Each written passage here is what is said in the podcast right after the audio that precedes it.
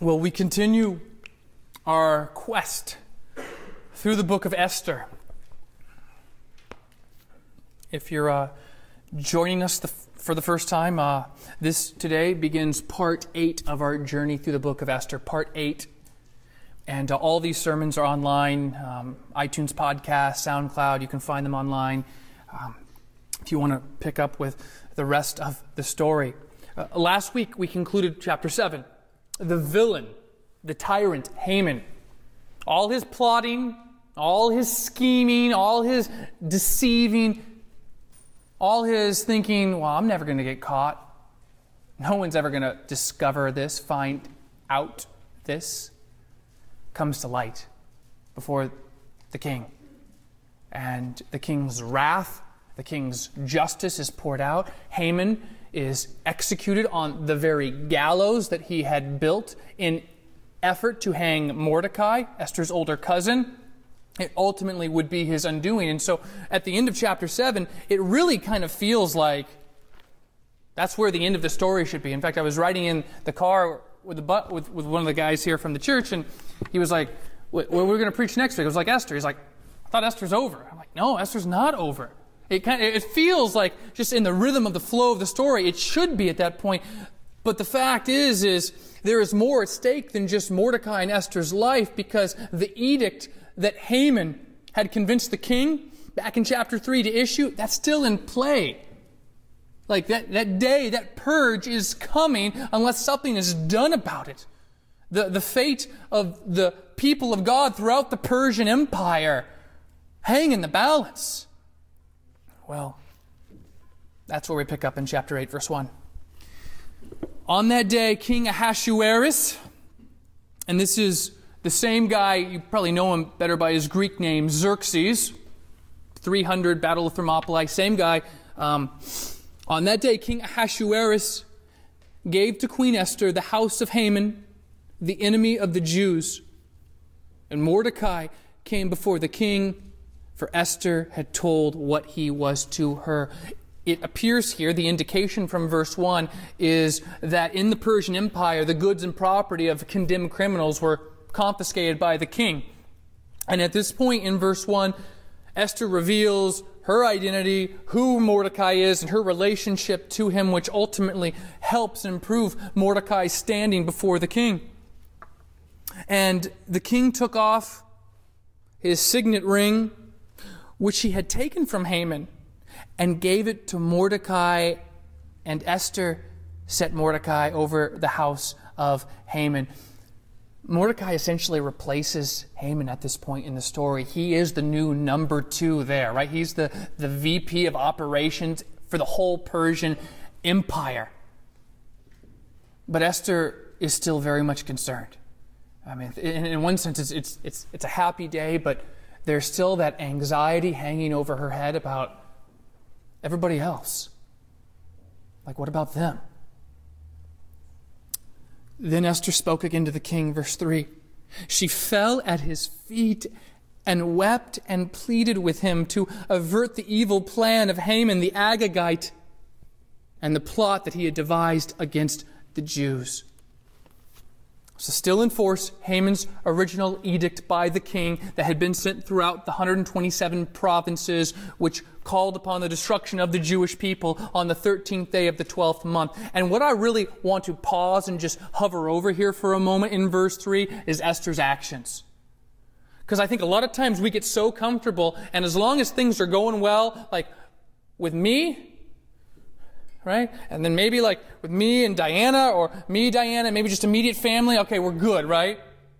It'd be really easy or comfortable to be like, well, me and me and Mordecai, we're, we're secure, so uh, easy maybe not to care so much. That, that's not Esther. Don't miss this, right? Esther doesn't stop just because she and her older cousin Mordecai, who helped raise her, because they've now been delivered. Like, she's concerned about her people, the whole community throughout the empire. Not just herself, not just her friend group, not just the cool kids. I mean, she is a living illustration of Galatians 6:10.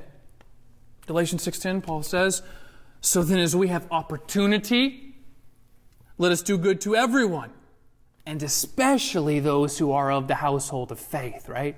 As Christians, we want to do good to everyone, right? But then it's especially those who are of the household of faith. Esther's doing this, right? Great illustration to Galatians 6.10. Great illustration to a, a Philippians 2.4 where Paul says, let each of you look not to his own interests, but also to the interests of others. It's easy to look just to your own interest. As selfish tendencies. What about the people to your left and right? I don't know them. People in front of you or behind you, seated right now. I don't, I don't really talk to them. Esther doesn't know these people. She doesn't know these people either. Doesn't stop her. So I think Esther's doing quite well right now. Great illustration. And I think some of us, we do this really, really well, and maybe some of us, we, we struggle doing this, right? Because in our culture, everything's just about you. So you've got your life, you've got your job, you've got your family, you've got your kids, you've got your credits, you've got your whatever, right? And it's just no time for anybody else. And that's our that's usually our justification for why we can't maybe be like Esther in this way. And uh, then sometimes we come up with other reasons like, well, I just don't have any opportunities. Someone says, Joe, what would you say? If I, I just said, I, I, want to be like Esther in this way, well, she is a great illustration to these points, right? Galatians 6.10, Philippians 2.4. I just don't have any opportunities. Have you ever come to a small group before? You're like, man, this guy talks about small group all the time. Because they they are intentionally designed to create these type of servant opportunities not just to come and kick it if you've been to small group you know what i'm talking about right they're drawn up and designed in such a way to create intentional opportunities to care for others within the local church, right? Not just your friends, not just your buddies from the dorm or work, but even people that you might not even ordinarily socialize with, because that is exactly what she's doing. She doesn't know these people. I don't feel that way.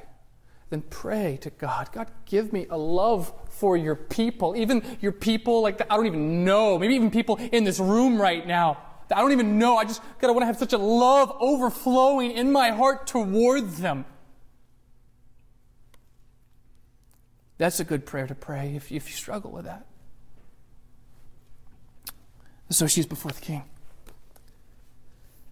And the king, verse 4, he holds out his, his golden scepter to Esther. And Esther rose and stood before the king. And she said, If it please the king, and if I have found favor in his sight, and if the thing seems right before the king, and I am pleasing in his eyes, let an order be written to revoke the letters devised by Haman the Agagite, the son of Hammedatha, which he wrote to destroy the Jews who are in all the provinces of the king. For how can I bear to see the calamity that is coming to my people? Or how can I bear to see the destruction of my kindred? There's the scene, right? She's before the king and she is very upset, very emotional, understandably so. The king extends his golden scepter. This has happened before, okay? Some people are like, this happens twice? It happens twice in the story. Most of us are familiar with the first instance, right? And so when we come to the second one where he extends his golden scepter, it's like, well, is she risking her life again? And I don't think contextually that fits well, or we should understand it in such a way, but rather this time the golden scepter is not extended so much to save Esther's life, but rather to show that she is more than welcome in the king's presence. So what we have here, I think, is a continuation of the scene that we've already gone over in verses 1 and 2. It's all one scene taking place. So the king extending his scepter is him simply encouraging her to rise and to speak. And she does just that. She, uh, she's got an idea. And she's not an idiot at all. I think she understands to some degree Persian law cannot be overturned. And so she comes to the king with a solution because reversing that original edict in chapter 3, which called for the purge, the annihilation of the Jewish people, eh, that's a delicate matter because it's already been signed by the king. And you'll notice what she says in verse 5 specifically. She doesn't use the word law. Rather, here in the, in the ESV, it uses the word order. So it's a different word in the original language being used because this is a little bit of a delicate matter. And so she's come and she's just made her case. Here's the response from King Ahasuerus. Then King Ahasuerus said to Queen Esther and to Mordecai the Jew, Behold, I have given Esther the house of Haman, and they have hanged him on the gallows, because he intended to lay hands on the Jews. Okay, we, we know that already. We just read that last week, chapter 7. But what the narrator seems to intentionally be doing, and we don't know who the author is, though some have suspected it might be Mordecai who's writing this, we don't know. But here in verse 7, the author's making clear in the statement that the king makes that individuals like this loser Haman, individuals who attack the people of God will ultimately fail. And I say ultimately. I think it's a, a really important point the narrator wants us to draw from this because we already know this. We know Haman's dead. And more than that, the king here, in saying this, reminds Esther and Mordecai listen, guys, I hear you, Esther, essentially is what he's saying. Like, I'm, I'm on your side, sweetie. That's what he's saying here, showing that he's already favorably disposed toward the, the Jewish people, which is good. So, he's going to offer them a blank check. Verse 8, but you may write as you please with regard to the Jews in the name of the king. A blank check. You write it, okay? I'll sign off on it. And seal it with the king's ring. For an edict written in the name of the king and sealed with the king's ring cannot be revoked. We, we know this Persian law. Got it. Verse 9. The king's scribes were summoned at that time in the third month, which is the month of Sivan, on the 23rd day, and an edict was written according to all that Mordecai commanded concerning the Jews. To the satraps, these were people in the government, different officials, and the governors and the officials of the provinces from India, the Ethiopia, 127 provinces. It's a vast empire. Uh, this is the largest empire the world has ever known. So uh, a lot of logistics has to go into this new edict that's going to be written to each province in its own script and to each people in its own language and also to the Jews in their script and their language. Verse 10, and he wrote in the name of King Ahasuerus and sealed it with the king's signet ring and then he sent the letters by mounted couriers riding on swift horses that were used in the king's service bred from the royal stud. This would have been the Kentucky Derby winner, probably, of their day, the royal stud. Verse 11, saying that the king allowed the Jews who were in every city to gather and defend their lives, to destroy, to kill, and to annihilate any armed force of any people or province that might attack them, children and women included, and to plunder their goods. On one day throughout all the provinces of King Ahasuerus on the 13th day of the 12th month, which is the month of Adar. Crucial to this point here in the story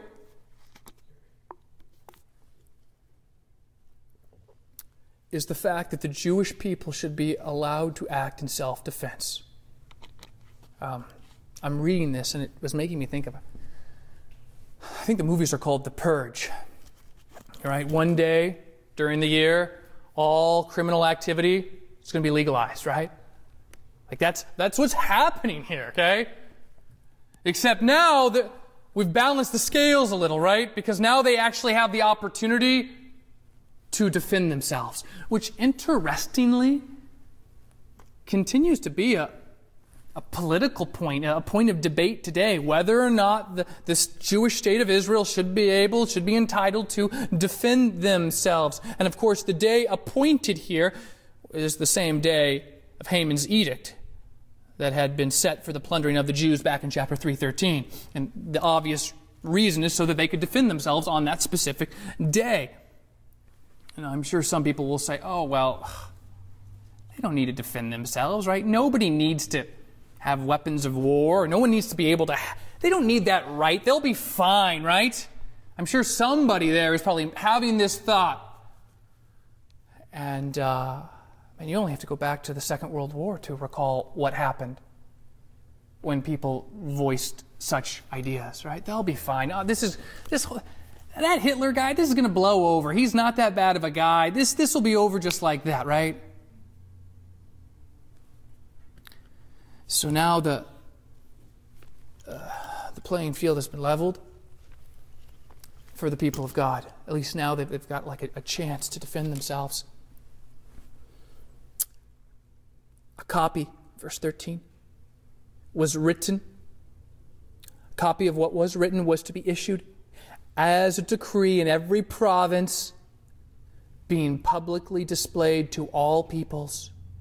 And the Jews were to be ready on that day to take vengeance on their enemies and so the couriers, mounted on their swift horses that were used in the king's service, rode out hurriedly, urged by the king's command, and the decree was issued in Susa, the citadel. Then Mordecai went out from the presence of the king in royal robes of blue and white, with a great golden crown a robe of fine linen and purple, and the city of Susa shouted and rejoiced. These would have been non Jewish people who were there shouting and rejoicing. Which, ironically, totally opposite reaction. The reaction of the people of Susa in chapter 8:15 is the total opposite reaction of the people of Susa in chapter 3:15. In chapter 3:15, the people of Susa, the citadel, they find out about the law that Haman convinced the king to sign off on, allocating a, a purge day for the Jewish people, and they're, they're upset. Like even the people that aren't Jewish, because the thinking is, is if this could happen to one people, this could happen to another people. And, and now here in chapter 8, 15, totally different set of emotions involved. Mordecai comes out clearly, like, I mean, he has the king's favor. He's wearing the royal crown, the royal robes. And the author here, I think, in, in stating this and the reaction of the people of Susa, does so to show that the welfare of the people of God, the welfare of the Jews, ultimately meant the good of the whole society. It's a good thing, right? Just as in 315, when we find out that they're about to be eradicated, that's a bad thing and that's scary and terrifying. And here it's a good thing when he comes out. It, further illustrates what Proverbs 29 2 says When the righteous increase, the people rejoice. Shocker. People are happy when the righteous increase, but when the wicked rule, the people groan.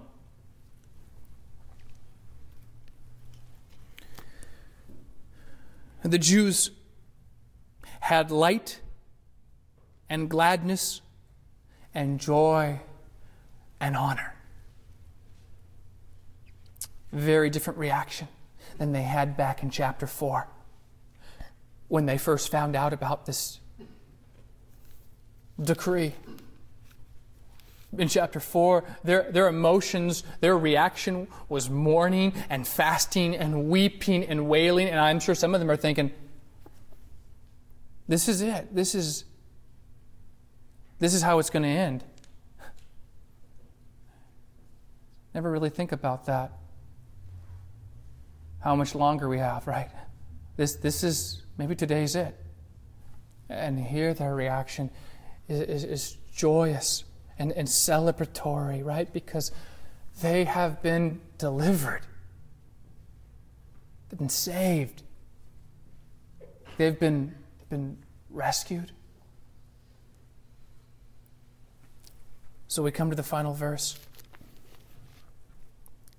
And in every province and in every city, wherever the king's command and his edict reached, there was gladness and joy among the Jews, a feast and a holiday, and many from the peoples of the country declared themselves Jews, for fear of the Jews had fallen on them.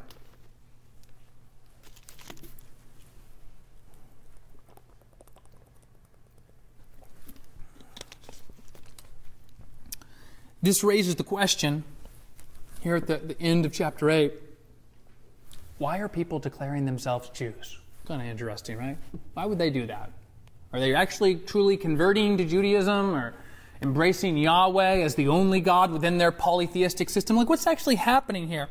Well, the narrator says, why is this happening? It's for fear of them. But how so? Because the new edict entitles them to self defensive measures, not offensive measures. So, why would people be declaring themselves Jews because they're afraid? Like, what are they afraid of? One commentator, Keel, says one possibility is that some of these people are genuinely coming over, right? Crossing from darkness into light to embrace, to love, to pledge their allegiance to the only God, the living God. No doubt, very influential maybe in this was what they've what they've witnessed. What we've witnessed. I mean, this is my eighth sermon I've preached here, but what, what have we witnessed? We've, we've witnessed this evil and influential man, Haman, rise to power using the system to pass unjust laws that ultimately allow for the extermination and the purge of thousands of people legally. And they know, as well as you know, right? Once the law has been issued, you can't overturn it, right? So it probably seems like this is a slam dunk. It's over. It's done. When this was first issued, I'm sure they thought there was no way there's any other outcome than all these people are going to be annihilated. What have they witnessed? It's no wonder in this story when Mordecai appears in verse 15 with the royal robes and the, the crown that the people are overjoyed. I mean, literally, the impossible has happened. And it further illustrates Proverbs 29. When the righteous increase, the people rejoice, but when the wicked rule, the people groan. And they've had a lot of groaning to deal with up until this point. With evil Haman and the law that he passed, a lot of groaning. And uh, I'd say on, on the topic of groaning, and we see that evil taking place in this story that legally allows the murder of entire people groups in which countless thousands would be sacrificed. And, and, these people have just witnessed this, which at many points isn't a whole lot different than what we've been witnessing for the last 47 years in this country. When the Supreme Court's decision to legislate in a 7 2 ruling the legal execution and purging of now 61 million Americans. And I, and I, say the Supreme Court's decision to legislate because if you take a civics class, you know that the House of Representatives, right, the, like the Congress, they legislate, they make the laws. The Supreme Court, their job is to interpret the law. And so I intentionally use that word to legislate the legal execution purging of 61 million uh, Americans. And I, I saw on social media this week, right? If you are in here and you're under the age of 47 years of age, you have survived the abortion holocaust. A holocaust that has taken the lives of one out of every three Americans. Think about that. You got three people right here. You're dead, right? You guys live, you die. And those numbers are based on the population growth 120 plus million people since the Supreme Court ruled on Roe versus Wade. And 61 million Americans have died. So if you're in here, you're listening online, you're under the age of 47 years of age, congratulations. You have done what one third of your fellow Americans never got the opportunity to do. They didn't survive their concentration camps, their Holocaust. And you see, you think about what they've witnessed. And I'm watching a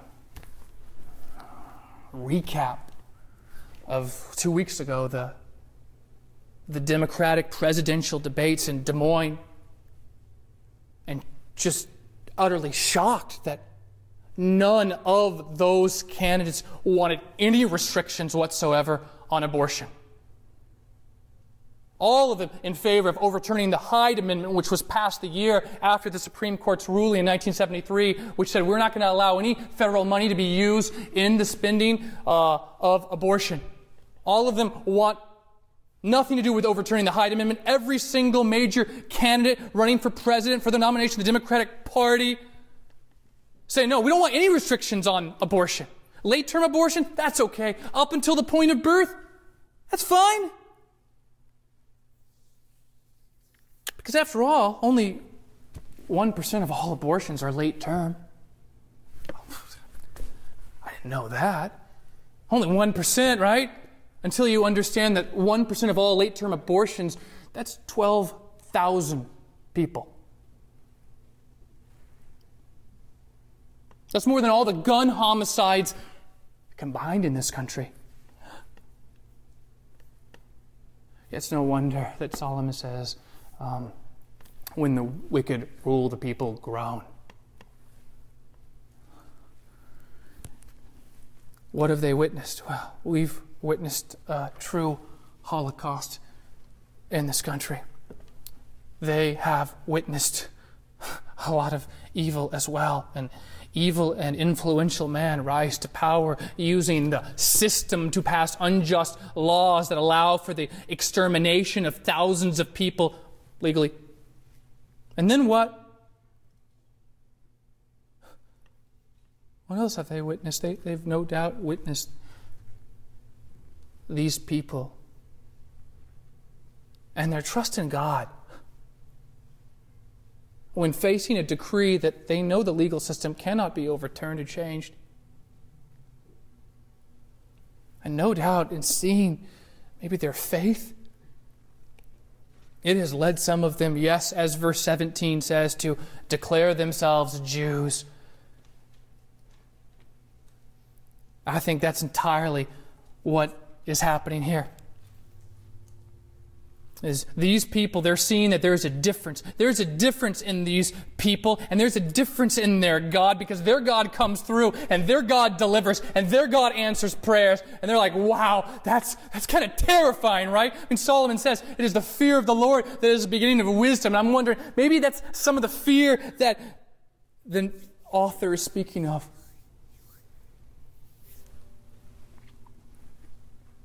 But I think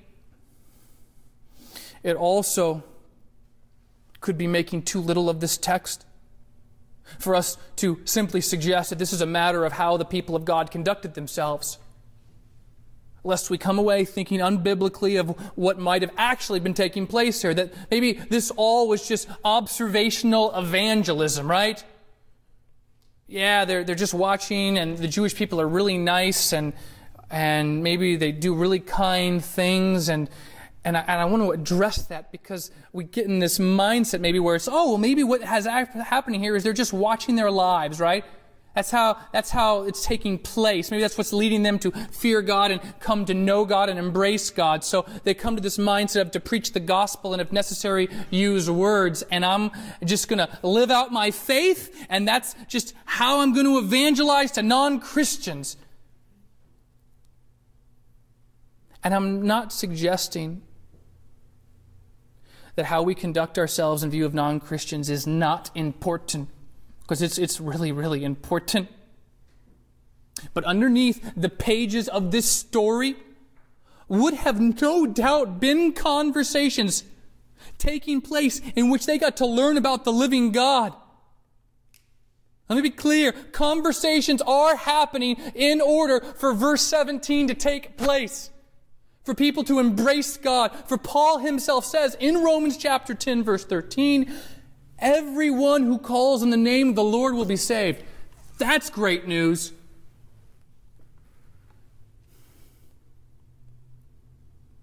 But how then will they call on him in whom they've not believed? That's true, that's a problem. And how are they to believe in him who they've, they've never heard about him? And how are they to hear without someone preaching? And how are they to preach unless they are sent as it is written, how beautiful are the feet of those who preach the good news. So faith, it comes from hearing. You gotta hear about Jesus. It's great if you want to just live your life for Jesus and people will see how great a person you are and that you're different, right? And you take your neighbors a plate of brownies and they're like, wow, they're so nice. I want to become a Christian, right? Listen, that's a great thing to do, but a plate of brownies, it doesn't save anybody. Like you gotta open your mouth, you gotta use the words, you gotta tell them about Jesus. That's the only way, right? There are conversations happening. Narrator doesn't say it. It's gotta be from what we know from Romans chapter 10. It's the only way that these people are actually, if they are truly and genuinely coming to embrace Yahweh, conversations are happening. So faith comes from hearing and hearing through the word of Christ.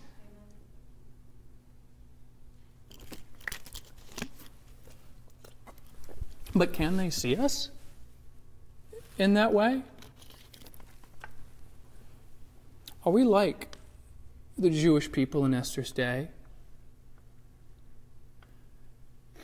You know, we know several centuries later, when Paul was preaching the gospel throughout the Hellenistic, the Greek speaking world, many of the converts to Christ were God fearing Greeks. Acts 17 4 tells us as much. They had become disillusioned with pagan religions and were attracted by the Jews' faith in one God and their high ethical principles. Listen, it's great if you want to live out your Christian faith, and you should live out your Christian faith, but you've got to do more than just live it out. You got to open your mouth and actually articulate the gospel. You got to do that. You have to. And uh, I know that there's a, some people they struggle with this. I remember my good buddy Josh Tancordo, he's a pastor in Pittsburgh now, and I remember coming to his room when I'd get home from school. Home from school. I was living over on the quads. Anybody from the quads in here? Home of the gods. We weren't polytheistic, we just thought it sounded funny. So I'd come home and I would practice sharing the gospel with Josh. That's what I would do. I'd come in his room and he'd be like, I'd be like, how did I do? He'd be like, well, you forgot about the resurrection. Kind of important, right? But that's what I would do. I would practice. And, and I say that because it helped me so much so that when I had real life situations, right, whether it was in Lynchburg or whether I was away with the army, I was prepared to give a reason for the hope that I had in Christ, right? There are conversations taking place in verse 17. Narrator doesn't tell us about it. it has to happen. Are, are you ready to have those conversations? You got to be ready to have those conversations, folks. Um, I mean, I used to use it as a, a litmus test when I was a young single guy.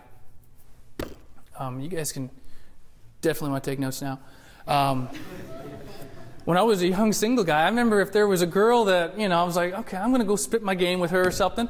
Um, I'd be like, I'd, I'd just casually bring up, so, just out of curiosity, if like, if I wasn't a Christian, what would you say to me? And then I remember one girl, she was like, I was like, check, please, let's go. that is a true story. No, but um, I realized back when I was younger and I was in college just how important this is, like that we know the gospel. Because if you don't know it, if you're not ready to go, like when you're in that moment, right? When God is just working like like crazy, like in your city and in your country, and it's being turned upside down, and you're having those opportunities. Like, what are you going to say? Like, uh, uh, uh, uh. He's like, oh, but I just, I don't know. I, what do I do if I am that person? How do I practice? I don't have a Josh Tancordo. Um, and see, this is the beauty of the local church. Because my job isn't just simply to stand up here week after week and preach a sermon. Right? So I tell people like my, my phone number's not in the bulletin to take up space. If you're like, I want to learn how to practice sharing the gospel, then like come talk to me after the service or shoot me a text and I'll set up a time and you can come over and we'll set up a time and we'll practice. We'll we'll do that. I think it's so important. When I used to teach high school evangelism, uh, two or three days a week, I would be sitting in the class. I'd be like, all right, he's not, the, he's not a Christian. You are. Go. Just go. And that's what we would do, right? We just practice. And I'd be like, all right, again. All right, this, you forgot the resurrection. Again, right? Again. Um, we need to know that. I think a lot of Christians, like, we know this, but like, man, we're just, it, it's scary, right? We get out there among the world throughout the 127 provinces of, of the largest empire ever known. It's like, whoa, what do we do now? No, we need to be ready to tell people about Jesus. That God sent His only Son to come, born of the Virgin Mary. He lived a perfect life.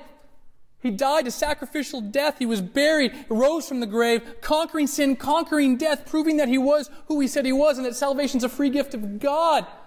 And that we are saved by faith alone, through grace alone. It's a, it's a beautiful message. It's, it's an inclusive message. That's, that's kind of a hot word today, right? Mm-hmm. Inclusive, right? So people say, well, "Oh, you're a pastor? Yeah. You, you, what kind of pastor are you, right?" Because you know, and I'm like, "Oh, well, I'm a very inclusive pastor, right?"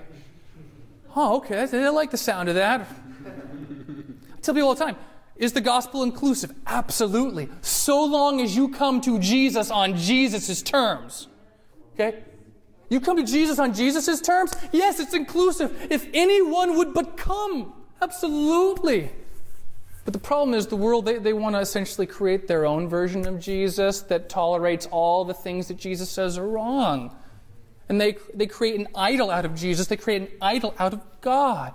Oh, yeah, the gospel's inclusive. If you'll just come, if you bow the knee to King Jesus, if you turn from your sins, if you trust Him, absolutely. And so here, at the end of chapter 8, this is what I see. I see a young woman, very courageous young woman, who cares so much about other people. Even people that aren't in her friend group, people that she doesn't even know. She has such a love for them. It's beautiful. And what do I see? I see her coming. I see her lobbying the king within the parameters of the law of the land, trying to move things around. And I think a lot of American Christians, we, we tend to be really good at this, okay? I had the March for Life last week in the nation's capital, the District of Columbia. A lot of Christians do this part really good. They're like, man, I'm like Esther, man, I'm nailing that part, right? She went and she lobbied the king. That's, it's great. But then sometimes I think as American Christians, we, we put too much emphasis on the political part, and sometimes it turns into an idol. And sometimes we think that maybe there's one political party that somehow is all of our hope and, and trust lays in. And the fact is, is like there's one Savior, and his name's Jesus. Okay? Just keep that in mind. Because I think a lot of us maybe struggle. I used to struggle with that, right? Um,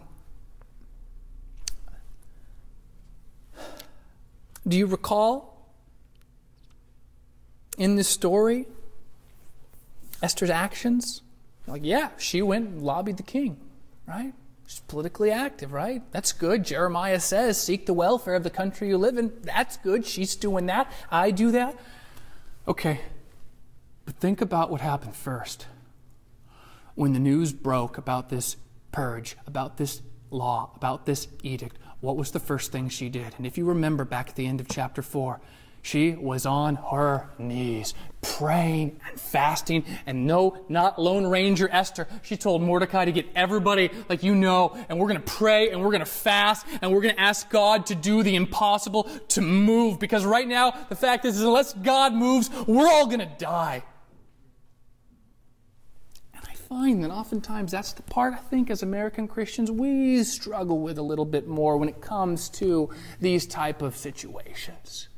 We got the man, I vote in every single election. All right, that's, that's good. You're seeking the welfare of the city you live in. Jeremiah would be proud.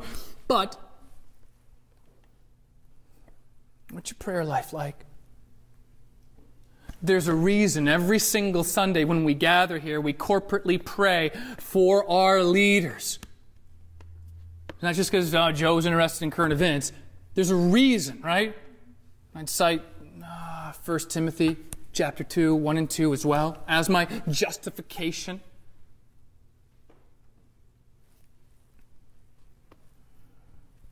That's important. Are you, are you like her in that regard? How is your prayer life? There's my, my wife lovingly asked me the other day, like, just curious, you're preaching this sermon. When, when was the last time that you were on your knees and fasting for the things that you're praying for? You know, at the end of the story, my, my hope is this that we may not forget what was the first thing she did. Going back to chapter 4. First thing she did is she invoked Yahweh. Like, right? God's name's never mentioned throughout the story. But in her call for the people to fast, it would have been understood that it would have been accompanied by prayer. To who? To the only God, the living God. May He be our strength, our confidence, our rock, and our reliance at the onset and at the end, forever and always. We love you, Jesus.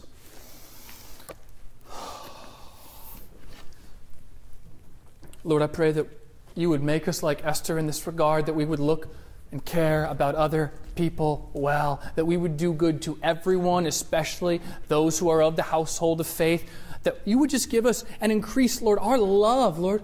You'd increase our love for the people that maybe we don't even know who they are, and they're sitting in front of us right now, or they're sitting behind us right now. That you'd increase our love for your bride.